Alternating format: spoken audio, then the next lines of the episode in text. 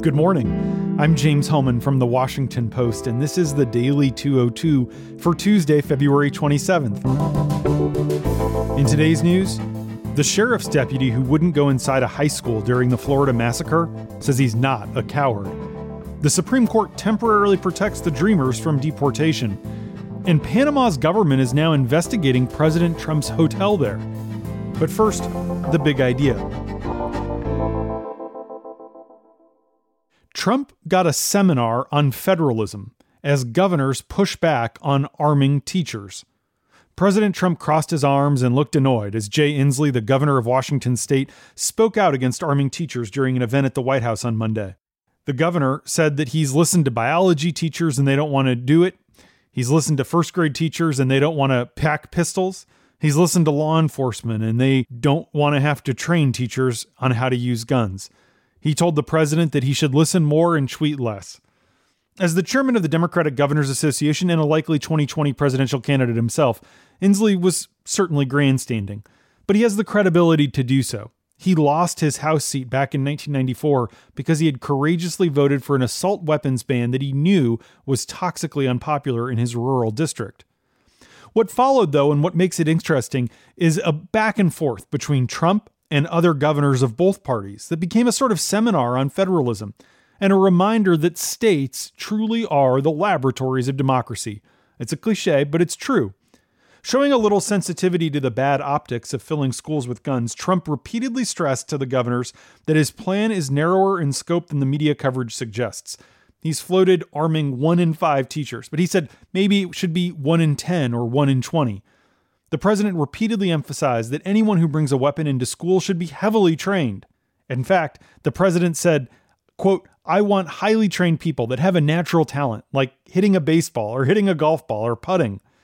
A little bit different, but that was the point Trump made. After Inslee spoke, Trump asked Texas Governor Greg Abbott to speak about how some teachers in his state are armed and how it's working out there okay. The president noted that other places have tried it without problems that Inslee warned about. Then Steve Bullock, the Democratic governor of Montana, another potential presidential candidate, chimed in to say that his nephew, an 11 year old, was shot and killed by another kid on a playground a few years ago. He asked the president to be more careful about his language related to hardening schools and said parents might worry more about sending their kids off for the day if there are more guns in the classroom. Then Trump called on Phil Bryant, the governor of Mississippi, who talked about how guns in schools work where he comes from. He told the story about an event in 1997 where a 16 year old student came to his high school after killing his mother with a gun. He killed two students and began to shoot at others. But a vice principal who was an Army Reserve officer was able to retrieve his 45 and stop the shooter before he could kill other children. The president appreciated this. He was glad that Bryant had made this point.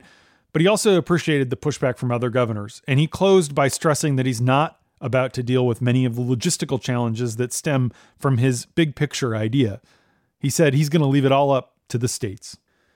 And that's the big idea. Here are three other headlines that should be on your radar. Number one, a lawyer for the former Broward County Sheriff's deputy who failed to enter Marjory Stoneman Douglas High School during the shooting says he believes that he acted appropriately because he thought the gunfire was happening outside the building. And he said in a statement, he wants the world to know he's not a coward. Former Deputy Scot Peterson, who had been the school resource officer there for several years, was armed at the time of the shooting. He resigned last week after surveillance footage emerged that showed him taking up a position outside the school as kids were being slaughtered. He's faced strong criticism from many, including Trump.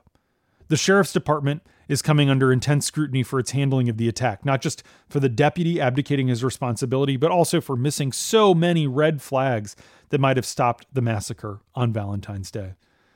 Number two, the Supreme Court rejected the Trump administration's request to immediately review lower court rulings on the Deferred Action for Childhood Arrivals program, what's known as DACA.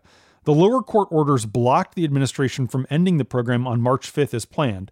This means that the issue probably won't be decided by the High Court before the next term, which might buy the Dreamers more than a year. It also puts the onus back on Congress to reach a legislative agreement. But here's the rub both sides in the debate acknowledge that the lack of a clear deadline over DACA reduces pressure on lawmakers and ensures that this remains a tense political issue heading into the midterms. Number three, a standoff at the Trump International Hotel in Panama City, Panama, has triggered an investigation into the Trump Organization. The investigation by that country's federal prosecutors is exactly what many ethics and legal experts have been warning would happen when the president refused to divest from his business interests. The majority owner of the hotel tried to fire the Trump Organization last week, which has been managing the day to day operations there since 2011. The owner blamed the organization for poor management and a damaged brand. But the Trump Organization, which is being run in a day to day way by Don Jr. and Eric, refuses to leave. Yelling matches have broken out. The power was briefly turned off. The owner at one point started playing the lobby piano in defiance after he was denied a chance to fire staffers or even check into a room at his own hotel. He complained to Panama's government that he's been unlawfully blocked from his own property. In related news, the Trump organization said it has donated foreign profits from last year to the U.S. Treasury. But they're refusing to offer any specifics on how much was donated, which Trump properties were included in the accounting, and which foreign entities have paid money into Trump's businesses. Every day, there are more new questions about conflicts of interest than answers.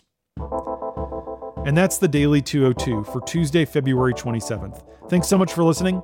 I'm James Hohmann, and I'll talk to you tomorrow.